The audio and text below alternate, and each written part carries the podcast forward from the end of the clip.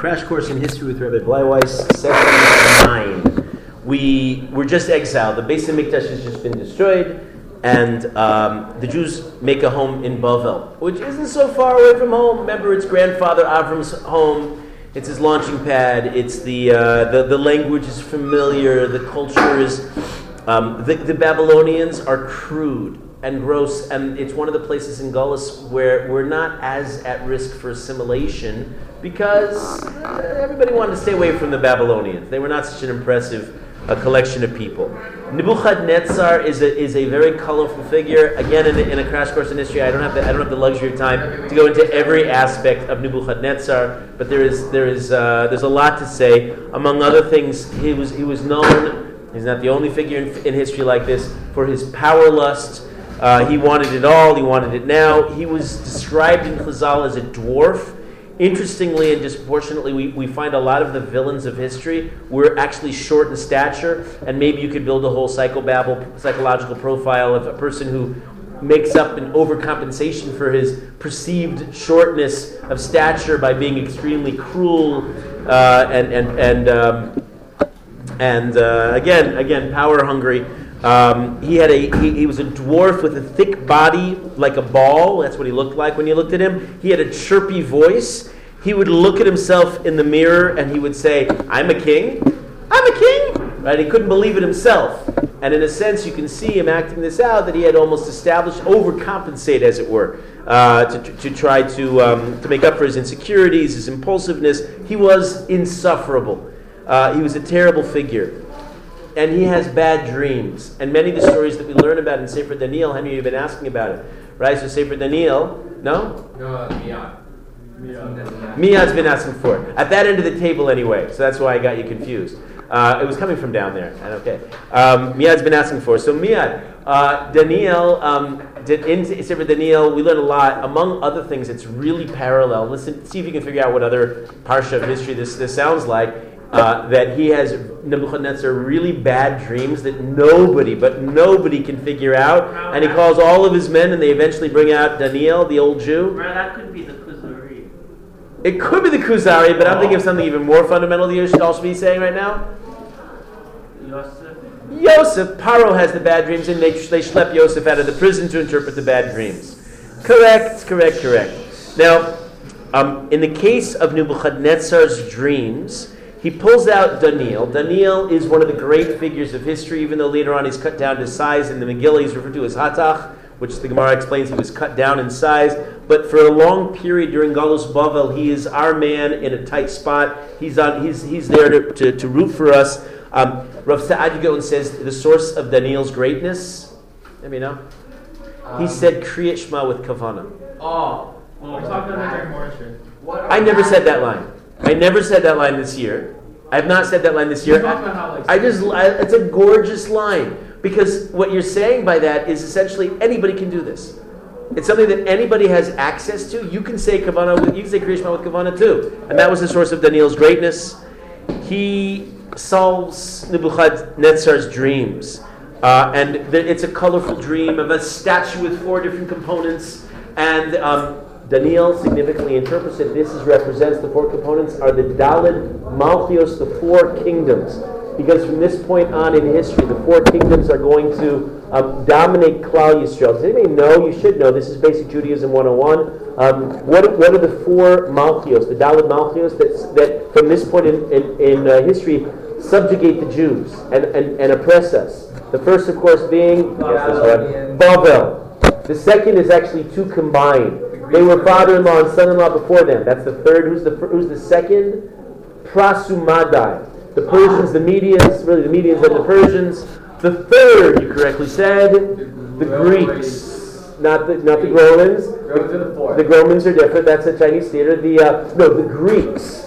The uh, and the fourth, of course, the Romans. And this exile that we're part of right now is an extension of that exile. It hasn't changed. No since, and we'll get to this, the end of the Second Temple period, uh, the Romans have subjugated Klal Yisrael. This has been our enduring, sad, existential reality, as, as, as it is. And that's what's contained in the dreams of Nebuchadnezzar, as interpreted by Daniel.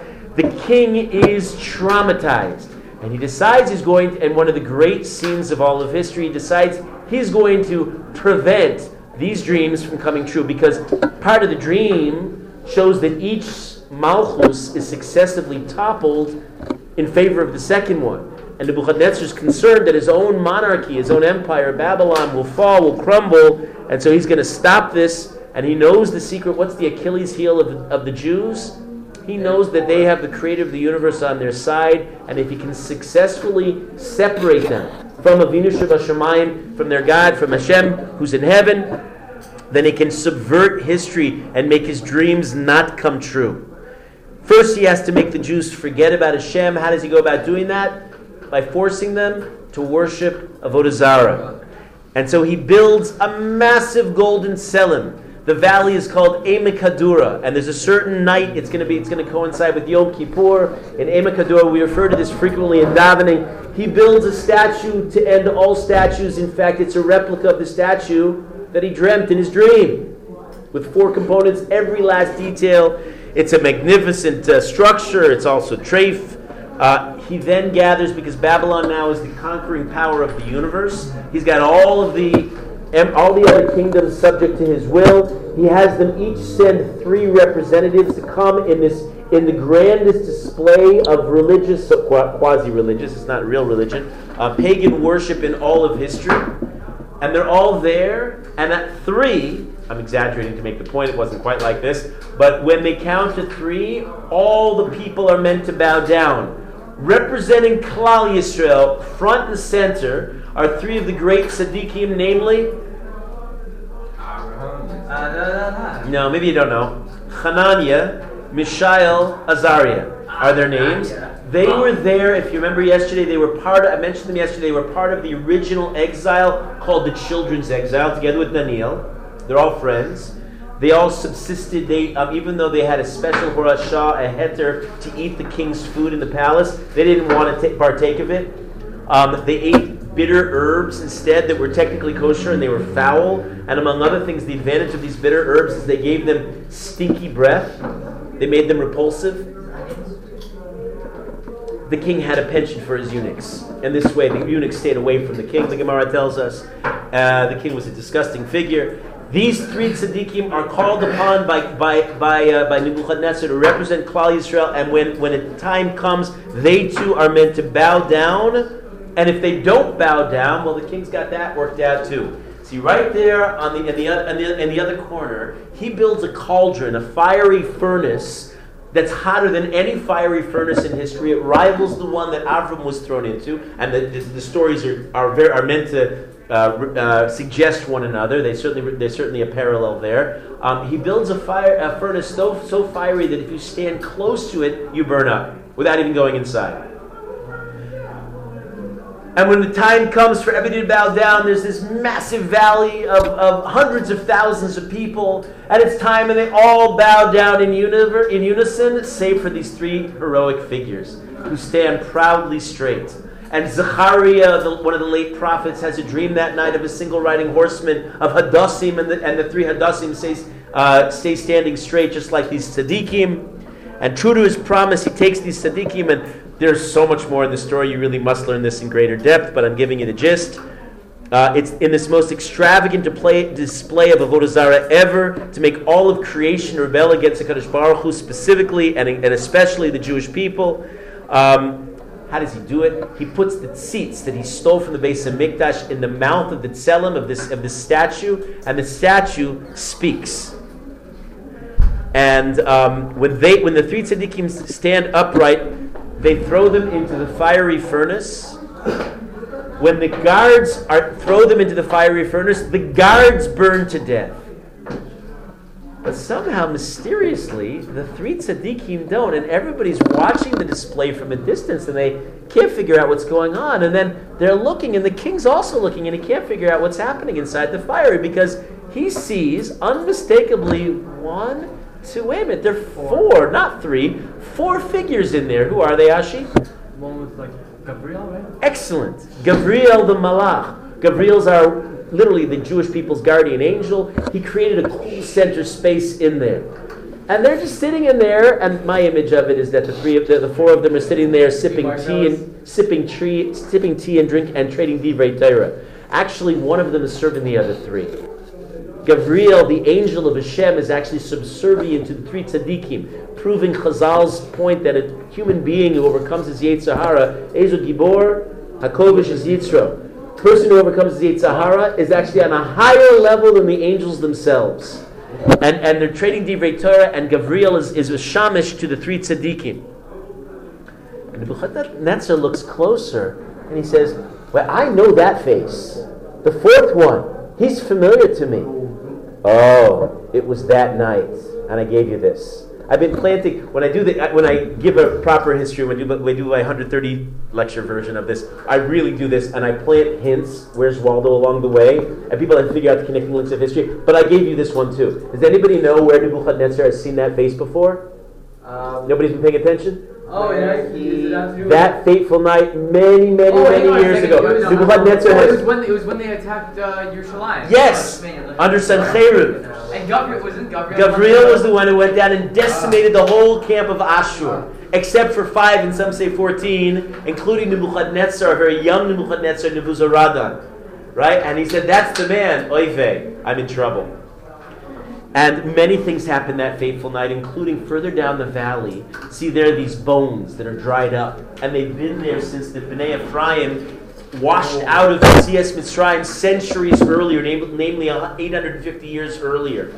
And, um, and suddenly Yechezkel performs the nes, Hashem performs the nes through Yechezkel, and he revives the dry bones. That's where the term dry bones comes from. And it's the first live wit, uh, where Jews actually witness a Tchias Amesim. It's not the first Tchias Amesim. We've had those in the past. Who namely gave, did Tchias Amesim? When Hashem resurrected Yashka. It resurrected? Yashka. Chas v'sholom. I'm talking about earlier and not, not, not I'm talking about real stuff, not, not, not made up stuff. When, when, when the soldiers were. No, Eliyahu. Navi and then his disciple Elisha Navi. Har Sinai is a little bit like that because the souls went out of the bodies. Very good. Another good connection. Well, this was a grander display, and they saw it all. They saw the dry bones, and they saw the sinew, atta- the sinews attached, and then the flesh and the skin, and the people came back, and eventually they integrated with Klal Yisrael. In fact, as the dry bones were coalescing and coming back to life, Nebuchadnezzar was drinking water from a, s- or wine probably, from a special goblet that was constructed out of the skull of a Jew. And the skull before his eyes comes to life and smacks him right in the forehead and knocks him out. Not permanently. No hands, please. Yeah. No hands. And the Jews did not lose their connection with the Kadosh Baruch Hu. It's ironic, and it's pointed out repeatedly in, uh, in, in Daniel and elsewhere in the Tanakh, that the Jews in the dark in the, in the darkness of exile, Mimamakim Krasich Hashem, and we call out to Hashem, that's where they made tshuva. It was little too little, little too late. And the Gemara in Perak Chelik again, of course, Perak Chelik describes whatever happened to Hanani, Mishael, and Azariah, because pointedly and, and mysteriously, these three great tzaddikim disappear from the face of the earth. We never hear about them again. And if indeed they're eunuchs, they never had any descendants. So one of the suggestions, whatever happened to them, the Gemara says, Tavu B'rok. The, they, they, the, all the nations are present that night. They saw all the misim, the miracles of the Kadosh Baruch Hu, and they say, You have a Kadosh Baruch Hu, you're his chosen people, and you weren't loyal to him, you worship silly pagan worship. With all human beings recognize the vanity, the emptiness, the bankruptcy of paganism, of, of idolatry, of idolatry. And they said, You didn't appreciate Hashem when you had him and he destroyed your temple? Shame on you. Fui, they said. And they went over to the representatives of the Jews and they spat on them. And then three Jews, Tavu B'rok, they drowned in spittle.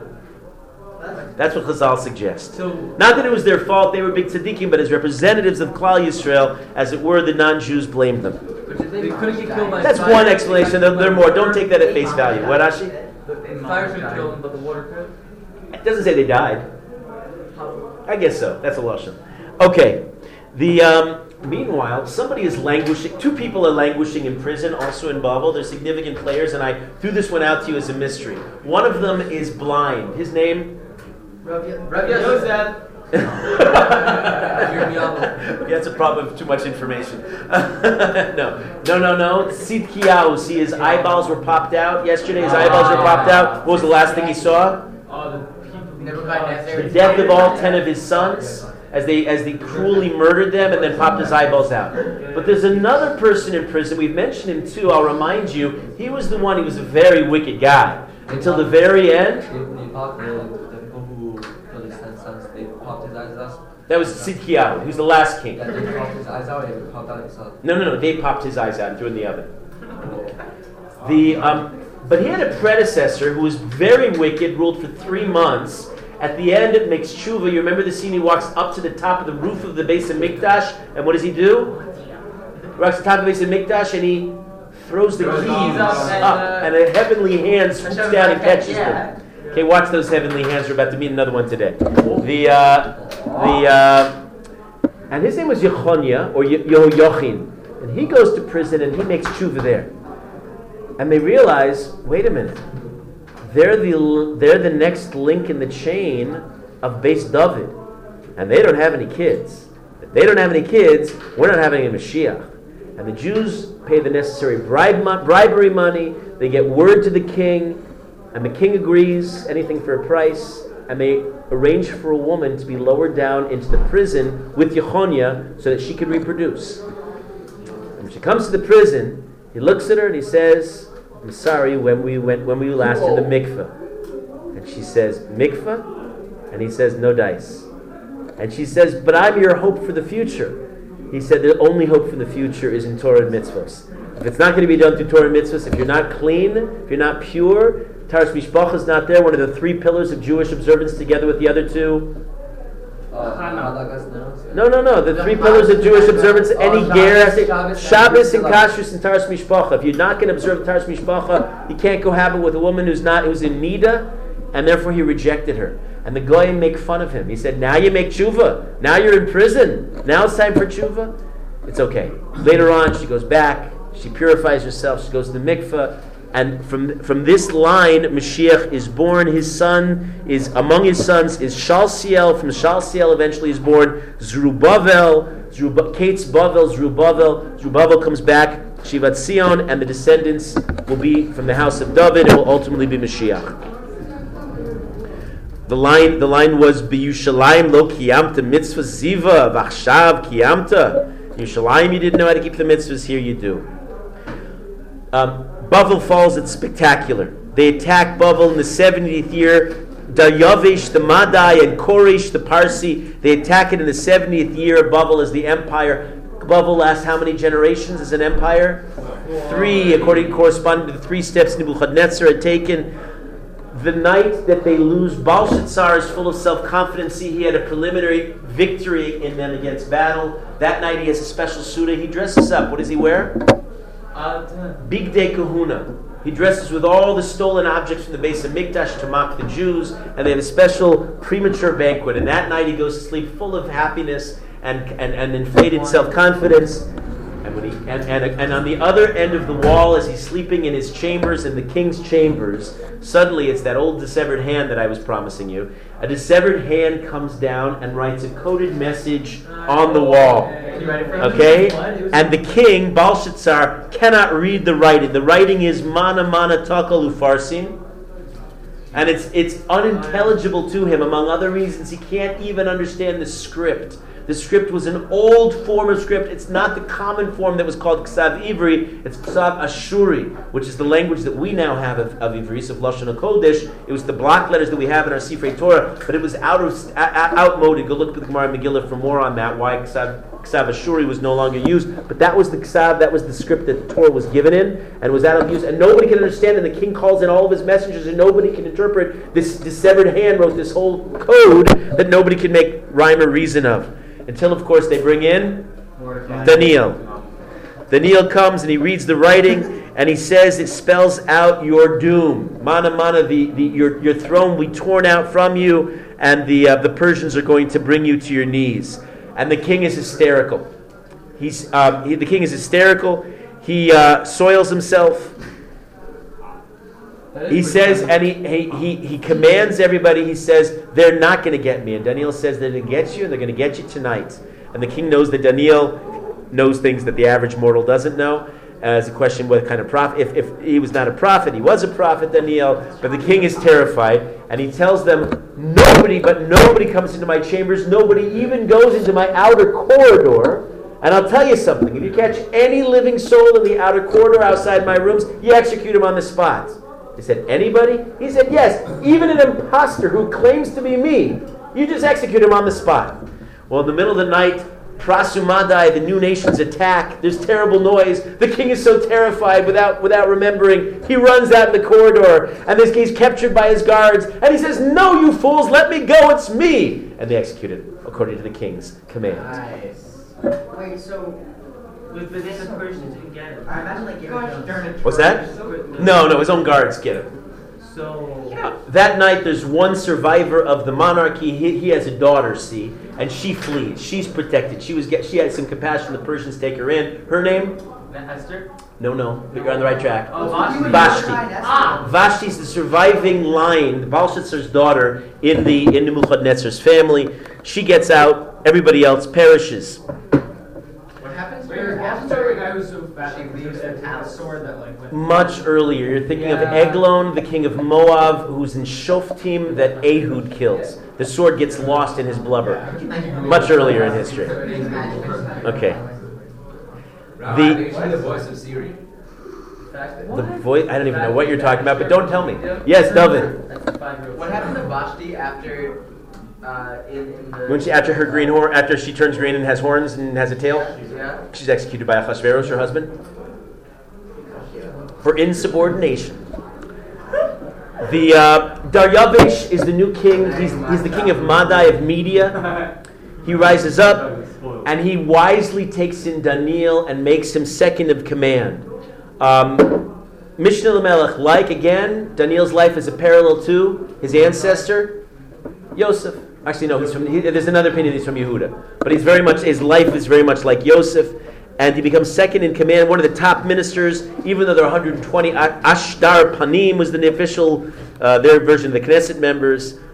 Um, but the other men are very jealous of Daniel, and they conspire to get him. They know that he's Jewish and he's from, and they force the king without the king realizing. The king loves Daniel, but uh, but the, but the ministers try to sabotage Daniel, and they make a decree. The king signs it that anybody caught worshiping anybody or serving anybody other than the king, that's a capital crime, and they're going to get him and they catch, they, they, they set up Daniel, they catch him red handed. What's his crime? Davening. Davening to Kadosh Baruch Hu. And they bring him and he's in trial, and the king is beside himself trying to defend Daniel, trying to speak to his praise, and in the middle of the, the trial, suddenly sun, sun's about to set, and Daniel stands up and davens mincha. Meaning it incriminates himself just there in the middle of the trial. There's no defense for him. The punishment, of course, death, but, an, but an, unusual and cruel death to be thrown into the lion's den. Oh. The ministers arrange. The ministers arrange for 1,460 lions. The numbers are always important. Ha- they, they've been starving these lions for weeks. They, they have a den all set up. That night, of course, which night is it? That night, Layla Seder. That night, Layla Seder. Um, they throw Daniel to the lion's den. They, there are all kinds of explanations. They recognize him as one of their own. After all, I just said Daniel comes from the tribe of Yehuda, whose animal association is a lion, and that's how the lions see him. Okay, that's that's how the lions see him, and he's spared. Uh, suddenly, why? There's another medrash says there's a knock on the door. Who's there? It's me, Chavakuk, one of the other Nevi'im who went with us to exile in Bavel. Chavakuk, you remember, had long life because he was he was revived all those years ago by Elisha Navi in the house of the Shunamis. He's the Shunamis son. So Chavakuk comes to the door and he says, Happy Pesach! Bearing matzahs and four cups and all the accoutrements of Pesach Seder. And in the lion's den all night, all night long, they're Marv Besipu Yetzias Mitzrayim, one of my great, one of the great images of all of history. Habakkuk and Daniel, right there, surrounded by the lions, who don't even recognize them. The lions themselves don't even recognize them as potential um, afikomen for dessert. So, so the lions just uh, hang out with them like they. That's right. Actually, one of the lions asked the four questions. No, I made that up. Um, That would've made my that would uh, absolutely. When the lions asked the four questions, that really does complete does complete the image. Definitely does complete the image. The next morning, the king is beside himself with worry. He loved Daniel. He called into the lion's den, Daniel, please say it isn't so. You have to survive this. Are you there? And there's silence. Because Daniel is saying Kriya Shema with oh so much kavanah, the secret of his greatness. And after time passes, Daniel calls back, and if the king, thrilled, brings him out of the lion's den. He survived, he survived. And the ministers tried to sabotage Daniel, cry foul. They said, No, it's no fair, you have to do it again. The, the lions weren't really hungry. And the king said, Oh, really? Well, if they're not hungry, I guess they wouldn't mind if uh, a little test. So he takes the ministers with all their wives and children and he throws them into the lion's den. And the, minister, the, the Medrash tells us not one of them reached the floor of the lion's den before they're completely devoured. Mida, mida kineged mida. Uh, Madai is a very short-lived monarchy. It's over. It's it's replaced by Pras. Pras, of course, is Persian. Uh, Persia lasted a little bit longer. The new king is named Koresh, often referred to as in the English, he's called Cyrus. Um, Cyrus is famous because of his declaration. He declares that the Jews now, he's now, he sees the Jews as positive figures. They, they were the enemies of the Babylonians, and the enemy of the enemy is usually my friend in history. And he elevates the Jews and he decrees, you may go back, make no mistake of it, I don't, I'm not going to make you a sovereign power. But he says the, Pers- the Persians say you can go back and rebuild your home. Go back and rebuild the Beis Hamikdash. And the decree of Cyrus now permits the Jews to go back. Yaft lelukim liyefet, the pasuk says, v'yishkon be'el Shem. The, we, we, they dwell in the tents of Shem under Yefet. Yefet is the Persian uh, ancestor, and they return. The initial group of Jews returned what we call Shivat Zion, the preliminary rebuilding of the second temple. They're led, I mentioned his name before, by a descendant of the house of David from Yo- Yoachin. His name is Zerubbabel. Zerubbabel. Uh, he's the new governor over Yehuda. The group is elderly. There are some 42,360 Jews who return to rebuild the Beis Hamikdash. They get started, interestingly, it's some 52 years after the Churban. They have to start somewhere, so they build first. Anybody know? The first structure in Harabais? Gemara talks about it. Mizbeach. They build the altar.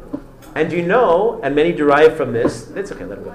The, uh, the, uh, they build the altar and they start offering some korbanos. Because even without a Beis Hamikdash, you're allowed to offer certain korbanos. Based on this, in the 19th century, Rav Tzvi Hirsch Kalischer derives this is one of the sources. He has he came to the opinion that Jews today should start offering korbanos even without the Beis Hamikdash. Um, it's a view that's rejected, but um, halachic reasons. I give a shiur on that. It's a separate discussion. You have to go through issue by issue by issue to understand why. But all the Gedolim, all the big poskim of the 19th century rejected it, even though everybody's in favor of the idea. In theory, uh, the practical reality would not sustain it. Um, on Rosh Hashanah, in the approximately the years 300, 370 years before the Common Era, uh, they reinstate the Korban Tomid. What's the Korban Tomid? We say we do it twice a day the constant offering morning and afternoon, and they they, re, they recommission the, the korbanos in the Beis Hamikdash. The Avodah Kodesh is renewed, but it all comes to a crashing halt. See, the enemy of the Jews persuades the king to halt the project. See, the Jews are going to use it as the first step, but you're not going to hear the end of it, king. They're going to use it as a, as a, as a launching pad for insurrection. They're going to rebel against you. Who are the enemies of the Jews? The Yeah, yeah, yeah, yeah. The. Samaritans. The Samaritans, the Kutim, the perennial thorn in our side. They're the ones. They're the ones who are responsible. And Koresh, Cyrus retracts his decree, and the Jews cry. Daniel mourns. Sitting out on the banks of the river Hidekel, he receives a vision. Daniel receives a vision about the end of days from Gabriel the angel. He is um, he's sitting with Haggai, Malachi, and Zechariah, the other prophets. They're real prophets. He's he's not at their level, um, but they don't perceive the same vision. He gets something that they don't have. He is one of he's the third of three figures in history to see the end of days. Together with we said this. Nope. Never, he saw Yechezkel sees his vision of the future is the most elaborate, but he doesn't see the Second Temple destroyed, and Bar Kokhba put down, and the Spanish Inquisition and expulsion, and the Shmelnitsky massacres. He doesn't see all the horrors of history. Only three people saw all of that, all the details of history. Yaakov Avinu, Moshe Rabbeinu, oh, Daniel. And Daniel, after the after the experience, is traumatized. He collapses. He he's overwhelmed. He can't sleep for three weeks. He sees the end of days. And then Hashem, for a very specific reason, and you don't get this, and this is so important that you're here, you're here for this, to see the arc of history and see it unfolding naturally and organically. Hashem elevates two figures, specifically at this time in history when prophecy is about to be turned off, and the Chachamim are about to emerge as the dominant force in history as they are till today. And two figures emerge in the king's palace, in the Persian palace, part of Hashem's grand scheme to install Talmidei Chachamim as the future leaders over the Jews instead of the prophets. Who are the two figures? They're related in this case. Mordechai Esther. Mordechai and Esther. And whereas Purim as a story sometimes to the untrained eye appears to be disconnected from anything that happened before and disconnected from anything that happens afterwards, it's a self-contained story, but it's really not. Even the Psukim themselves, Mordechai is identified as coming from the Gullus of Yehonia, Ye- Yehoiachin, it's the second of the Gullus. It's a little distracting to me. Um, it's the second of the of the uh, of the exiles. And um, and that's Hashem's Hashgacha Pratis. You know that Hashem's name does not explicitly appear in the Megillah once, but it's everywhere to be everywhere and nowhere nowhere explicit. That's the nature of the Megillah. That's the nature of life in Golis. Hashem is everywhere, but nobody except for the trained eye, no place except for the trained eye that perceive. And you can see everything happening in the Megillah. So obviously, all Hashgacha Pratis, all divine providence, but uh, the Goyim don't recognize this. The most sinister figure in the Megillah, of course, Achashverosh. Achashverosh. Even though another reason why you can't just learn the text, if you just learn the text, you're convinced that Mordechai is the enemy. And he is, don't get me wrong, he's Amalek. But the Chazal point to Achashverosh as the real. Wow, Rabbi, you just filled mitzvah. Oh, I did, I did. Now I don't have to drink anymore. Haman, excuse me. Correct myself there. I'm, a, I'm forgetting a bunch of names. I did. Wow, it's not even from. Not true. Oh, I didn't you wanted to drink. The uh, I drink. I drink on Purim. Um, Achashverosh is the one who finally halts the total project of the building Beis Hamikdash. When Esther's installed, I'm skipping much of the story on the assumption that you know it. Esther's installed, and you remember the famous central scene where Mordechai tells her to go into the king and she declines. You remember this? Remember the exchange that they have? You must learn the Gemara in Megillah and how, how it's rendered historically. When Mordechai rebukes her, Miodeim le'es kazosi. Who knows at a time like this why you came to the king to the to the king's palace? Um, she is secretly happy with his rebuke. See, Esther wants him to publicly rebuke her, and he, she wants to give the impression to all the Jews out there that she's not going to go and pitch in for them. You know why? Yeah, that's exactly why. That's what Gemara says. Excellent, Alex. She's concerned. Why would they not daven? Jews know to daven because they would they would think, you know what? We have a little sister in the palace of the king. She'll take care of us. We don't have to do anything. She wants them to believe that she's not going to go to bat for them. She's not going to help them out. So they'll pour, they'll pour all their kishkas into davening because everything is ultimately up to Hashem. Don't rely on any power in high places who's going, who are going to intervene on your behalf. And that was Esther's plan all along. She calls on the Jews to fast three days. By the way, the whole Megillah.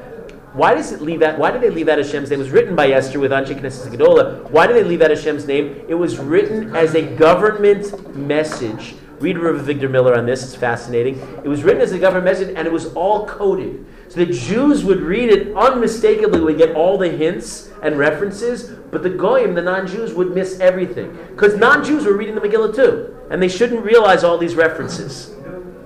When the Jews daven, the tefillah is unprecedented. You know that the Jews, when they celebrated earlier at Achashverosh's banquet, Hashem wanted to destroy the universe. And now they're outpouring in sincere tefillah, recognizing that Hakadosh Baruch Hu is really the sovereign of the universe. It's undoing the evils of the past, and it's even a kapara for the Chorban Beis Hamikdash. And this leads to a wave of tshuva. A lot of converts come in, but they're not legitimate converts. It relieves. It, it, it leads to a tshuva that actually fulfills the purpose of the gullus. Because gullus is not Hashem saying, "Whack." And, and rebuking us. Gullus is an opportunity, like our Gullus today. That's why all of history is supposed to learn from and understand, take messages that are relevant. Gullus is an opportunity for us to come back to Kadosh Baruch Hu. If we take it or not, that's our choice. If we, if we don't take the bait, we don't we don't recognize the cues in the as it were. You know that scene by Belshazzar. That's where the expression comes from. Read the writing on the wall, right? If we don't read the writing on the wall of exile, we we miss the whole point. So the Jews, Baruch Hashem, in, in a model example, they read the writing on the wall, and they re-accept their what Haman calls us. Haman accuses of being an am mifuzaru mifurab. We're, dis, we're disunified. We're scattered. We're spread out. That's our Achilles heel when we're, when we're disunified. But by the end of the Megillah, the Jews in unison unite. They fast. They daven. They send shlachmanos. All the themes of Purim are unity. We send shlachmanos. Why? To enhance this the, uh, love for one another. You should feel good. I send you I send you two nice dishes. You say, "What a great guy Bleiweiss is." We give gifts to the poor. We elevate everybody. Everybody's uh, on track. Ishachad belevachad. Um, we reaffirm the covenant that was given in Har Sinai. No other time in history is likened to Har Sinai as a reaffirmation. But think about this: we do it, Yosef. We do it in the darkness of we do it in the darkness of exile where it's least likely that we'll find the Shem, and they do. Kiyamu v'kiblu. They reestablish and reaffirm what they previously had accepted, and now they can rebuild the Beis Hamikdash. Because in the next generation, Esther, according to one source, gives birth to Daryavesh, the next king, the second Daryavesh, who now allows the, Jew, the building to continue. And by the 70th year of exile, they're rebuilding the second temple, all because the Jews during Purim said yes. Now get this message of history. It's an important point. You will not get this in secular university. As follows. When the Christians twisted history and changed the calendar, they added 167 years. They did all kinds of things. They did it with their own biases, trying to legitimate Yoshka as what they claimed was the Messiah, and it was, it was a complete distortion. One of the major points that, that people miss when they, they spell out history chronologically, they added a whole huge chunk of time in the Persian period, and therefore they date the Purim episode as coming long after the building of the Second Temple. It's in the middle of the early Second Temple period. Middle of the er, middle early Second Temple period, right? In which case, it's totally meaningless. It doesn't serve any function in history. But Jewish traditional uh, the tradition of, our, of, of that Chazal bring down is so significant. No, it was before the second temple was finished. Significantly, there'd be no second temple had the Jews not reaffirmed their covenant with Hashem back in Shushan Habirah. So when you twist history, it has huge ramifications, and that's why the Jewish version of history. Part of the reason I'm giving this is I'm doing my little part to set the record straight because the secular histories out there are full of. Um, I mean, this is a heretical idea. If you rewrite history away from Chazal, and, and again, you should be sensitive to this. That I think there are well-intentioned Jews out there who don't get some of these points because they'll say they'll use sometimes the secular histor- historical timeline, and it's not just a pedantic debate. You know what I mean by that? Yeah. You know, scholars can get all strung out over irrelevant details. They didn't use those shoelaces; they used these guys as shoelaces. You'll hear in a serious academic debate, and everybody just yawns. The stuff I'm trying to suggest to you, this is not just pedantic, irrelevant details of history. All of history hinges on what? No, our constant theme? Chait and Shuva. It's all about our sins and our, our return to Hashem, and this, and, and, therefore our timeline is like that too. In the second year, in the sec, in the sixth year of Daryavesh's rule, Daryavesh replaces Achashveros. The of Mikdash, the second version, is completed. The date is the third of Adar. It's about 348 years before the Common Era. You can read about it in the book of Ezra in the sixth chapter. They make a Chanukas Habayis, Chanukah's Beis Mikdash. They bring korbanos. There's great simcha. The old timers who were there cry. Yeah, and the glory of Shlomo's building. There's nothing to be, no comparison. Ugh, ugh, Second Temple's nothing. It's garnished. Ugh, it's it's it's it's a travesty. The young, the youth are celebrating because youth are always looking to the future. Yeah, yeah, I know it's not what it was, but it'll be amazing. You'll see. Yeah. So, in in our history, we can like have people who were people who were alive and then see the second mission in order for them to cry. Because they could have seen both. Yes. And according to our timeline, therefore, there is no. No, there's two. Actually, that there's two because they remember Purim happens many years after the second. Everybody said it was seventy year gap. Okay, even better. So how is it then That part- that part we wouldn't debate. What? How is it then that some intellectuals can claim that Ezra, Nikos. Ezra, uh, that Ezra wrote the Torah and gave it to the Jews?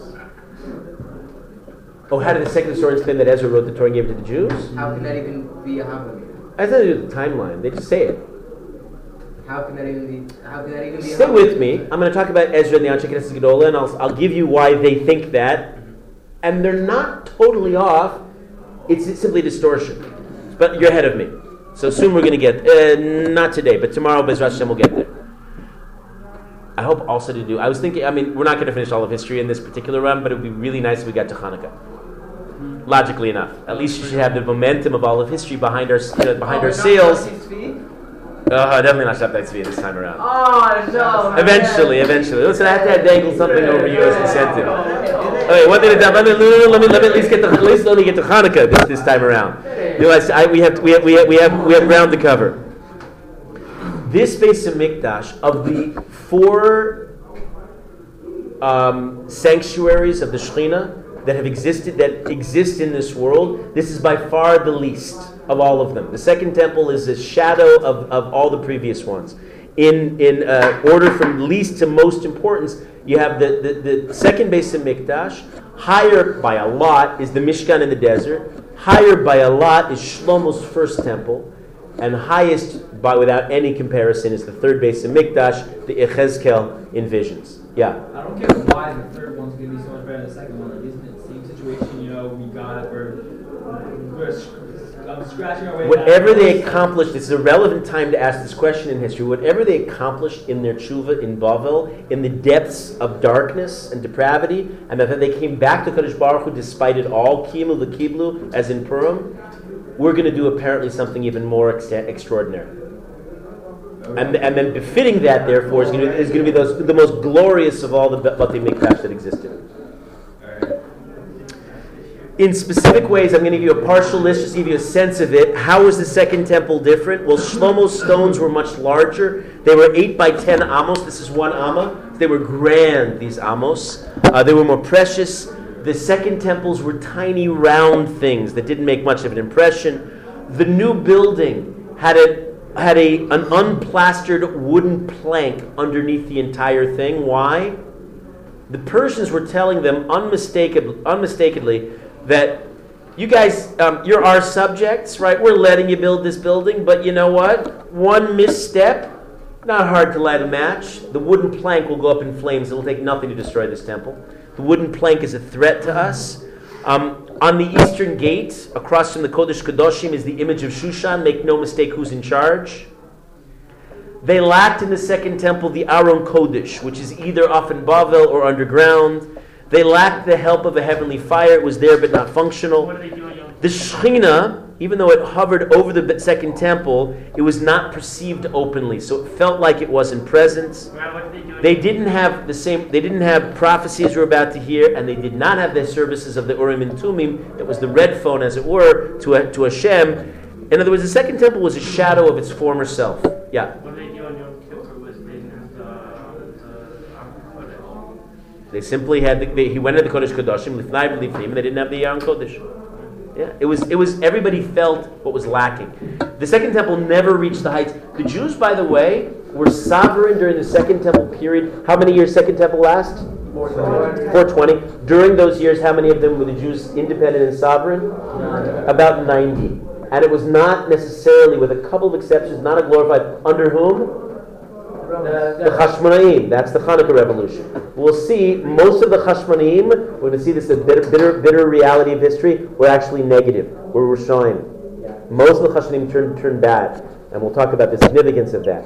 So, otherwise, the Jews are basically subordinate to first the Persians, and then the Greeks, and eventually the Romans. The Second Temple period is not a great time in history. It's got some bright lights, but it's extremely problematic and flawed. What's that? Should they not have built the second Beit HaMikdash? Oh no, they should have, and it was good, and they could have made greater tshuva. It was all because of chait.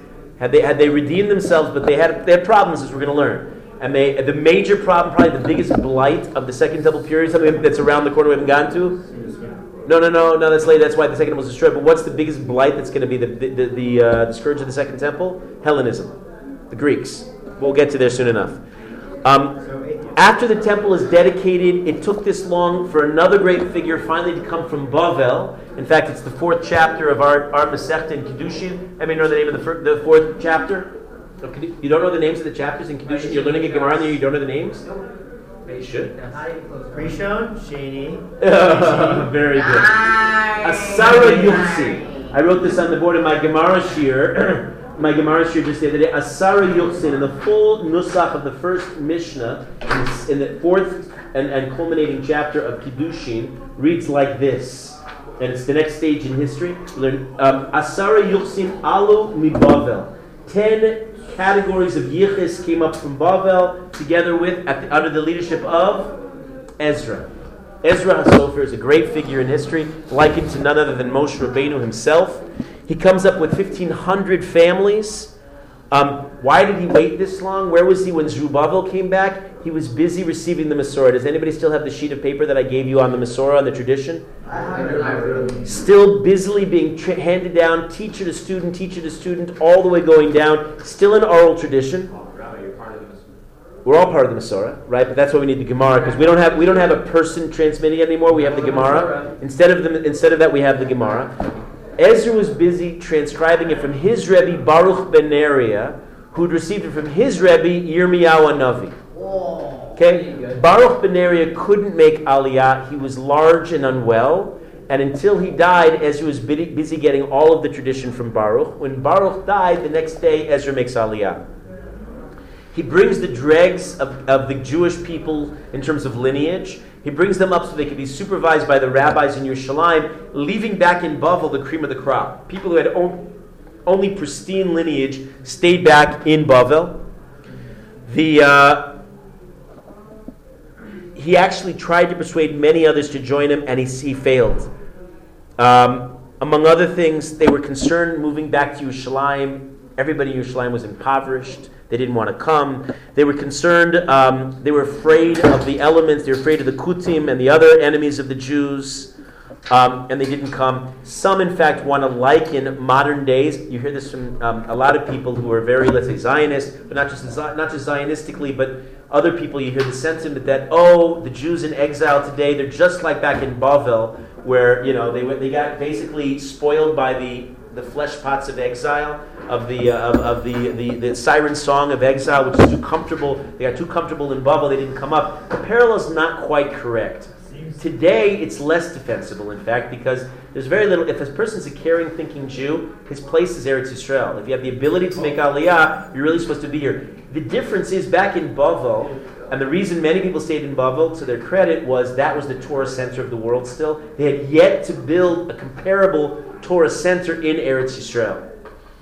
So those who stayed back in Bavel, at a certain level, had a better defense back then than Jews today, who, who, who in their stubbornness, continued to remain in exile. America's a pretty close. And also because they could. America's a pretty close second. It's Uh, pretty good. They can marry It's pretty good, but you well. can't say that you have a hands down superior, probably inferior. Yeah, really Right? You can't say that you have a superior Torah center, center as they could reasonably say back here. They can also marry and then and then learn Torah after. Also true. Ooh, ah, that's in Kiddushin even. Yeah, I think yeah, you learn such things. Um, Ezra, when he comes back, reestablishes. Remember, the kedusha that Yeshua had established had had expired at the first temple's destruction. So Ezra comes back, and the first thing, one of the first things he does, is to reestablish the kedusha, so that the Jews can, can start again keeping shmita, trumas and maasros, and all the other agricultural laws. And when listen to this last point for today, when Ezra reestablished the kedusha at the beginning of the Second Temple period, period, v'kitcha l'asidlavo, it was permanent. The kedusha of Ezra lasts till today. In, in, and it requires more more explanation than this. That's why, right? Yovel, Yovel is dependent on most Jews being in Eretz Yisrael. Each mitzvah has to be understood in its own context, but but the kedusha is still there, uh, and that's why the mitzvah is certainly an eternal mitzvah to, for Jews to live here. Um, tomorrow, Bezras Hashem, we're going to talk about what I claim is probably one of the most significant periods of history, and it's really the source of why those secular scholars are saying what you said they say, David. Um, we'll talk about this major transition in history, and it all has something to do with a fire, fiery lion cub. Stay tuned tomorrow.